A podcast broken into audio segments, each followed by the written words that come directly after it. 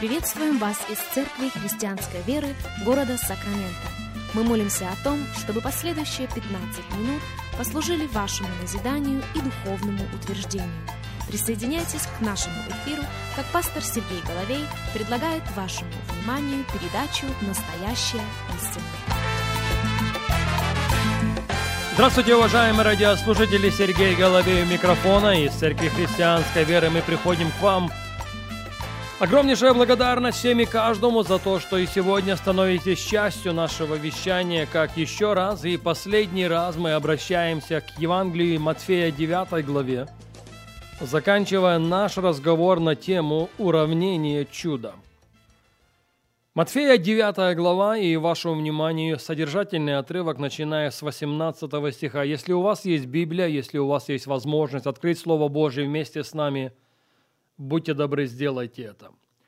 Когда он говорил им сие, подошел к нему некоторый начальник и, кланяясь ему, говорил: «Дочь моя теперь умирает, но приди, возложи на нее руку твою, и она будет жива». И встав, Иисус пошел за ними, и ученики его. И вот женщина 12 лет, страдавшая кровотечением, подойдя сзади, прикоснулась к краю одежды его.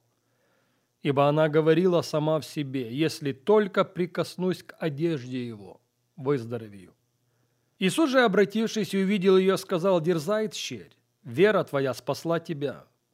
Женщина с того часа стала здорова.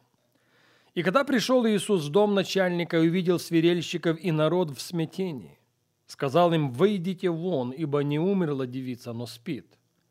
И смеялись над ним.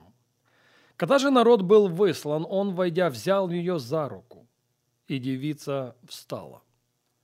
Еще раз вашему вниманию 23, 24 и 25 стихи. «И когда Иисус пришел в дом начальника, увидел свирельщиков и народ в смятении». Выделите это выражение в своей Библии.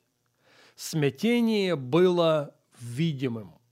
Смятение в этом случае было ощутимым. «И сказал им: выйдите вон, ибо не умерла девица, но спит». Христос понуждает их. Христос заставляет их покинуть этот дом. Христос заставляет их выйти из этой комнаты. И, кстати, это произвело реакцию со стороны тех, которые там находились, со стороны смущенных.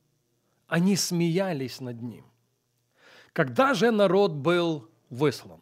Другими словами, Христос достиг своей цели. Народ был выслан. Он, войдя, взял ее за руку, и девица встала. Имело место чудо воскрешения. На этой серии радиопрограмм я аргументирую в пользу того, что когда речь идет о чудесах, акцент не столько на формулу, сколько на уравнение. Согласитесь, каждое чудо само по себе особенно, индивидуально. Поэтому нельзя его вместить в какую-то формулу. Чудо предусматривает уравнение, а уравнение достигается либо методом приложения, либо методом отнятия, либо методом деления, либо методом умножения. Поэтому мы спрашиваем далеко не первый раз, что надо нам добавить, чтобы чудо произошло? Или что надо нам отнять, чтобы рука Божья была простерта и совершила то, что только рука Божья может совершить? Друзья, пожалуйста, запомните, если считаете нужным записать, запишите. Для подавляющего большинства из нас чудеса на расстоянии вытянутой руки. Но кому-то сегодня в нашей аудитории надо добавить чуть-чуть больше радости в своей духовной жизни. А кому-то, быть может, наоборот, надо вынести из комнаты своего сердца какое-то сомнение и страх. Кому-то, быть может, надо добавить чуть-чуть больше дерзновения.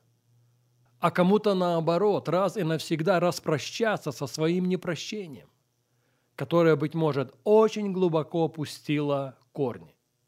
И я гарантирую вам авторитетом Священного Писания, когда это произойдет, чудо, не просто чудо, чудеса станут вашим уделом.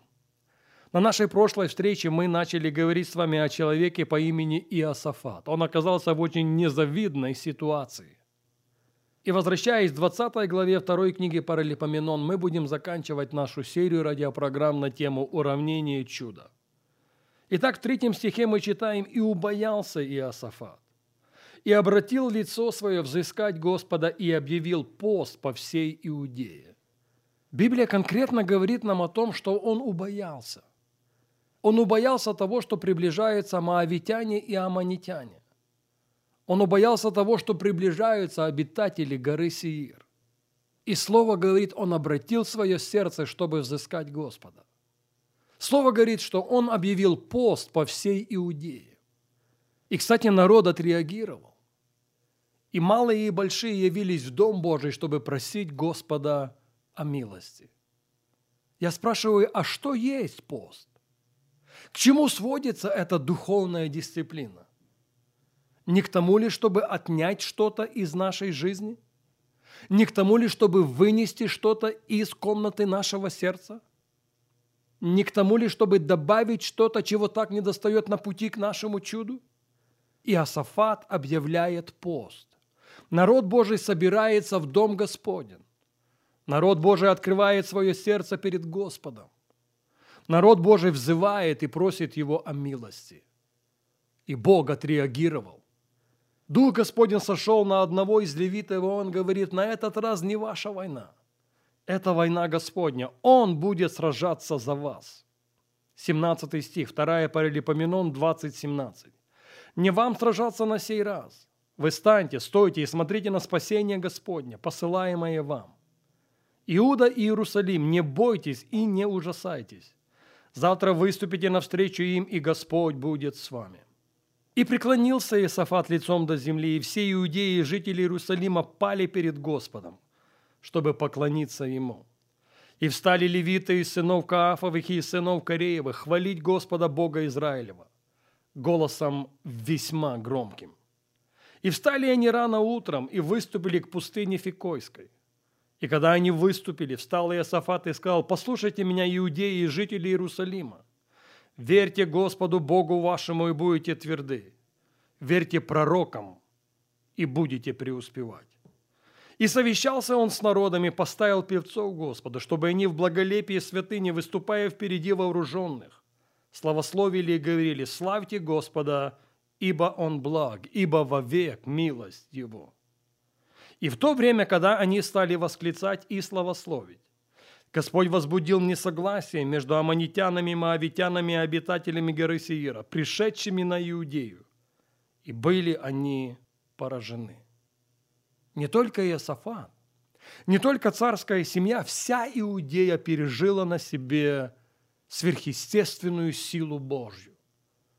Все до одного были свидетелями того, что только Бог может совершить. Но почему это стало возможным? Это стало возможным, потому что люди были готовы избавиться от чего-то. Люди были готовы вынести что-то из комнат своего сердца. Постясь и смиряясь перед Господом, они взывали о помощи. И Господь свою руку простер. Когда они вышли навстречу врагу, что мы с вами только что прочитали? Впереди шли играющие и поющие. И голосом весьма громким они восклицали: «Славьте Господа, ибо Он благ, ибо вовек милость Его». Он совещался с народом в этом отношении вовсе не случайно. Похоже, Иосафат понимал, для того, чтобы нам пережить на себе чудотворную силу Божью, мы должны что-то добавить. И когда хвала и прославление пошли впереди, и когда священники и левиты начали восклицать славу Господу, именно в этот момент Господь возбудил несогласие. Господь возбудил несогласие между аммонитянами, моавитянами и обитателями горы Сеира. И они поразили друг друга. Народ Господен, повторяю далеко не первый раз, пережил на себе сверхъестественную руку Божью, руку избавления и защиты, руку триумфа и победы. И это возможно сегодня в жизни каждого из нас, потому что Бог – это Бог чудес. Он исцеляет больные сердца, Он открывает слепые очи, Он восстанавливает хромые ноги. Для него действительно нет ничего невозможного. Но что сегодня требуется в моем уравнении чуда? Что сегодня Господь ожидает от меня, прежде чем Его рука будет простерта на чудеса, знамения и сверхъестественные проявления? Хороший вопрос. Я полагаю, что у каждого из нас есть ответ. И мы гораздо будем добавить то, что надо добавить, и отнять то, что надо отнять.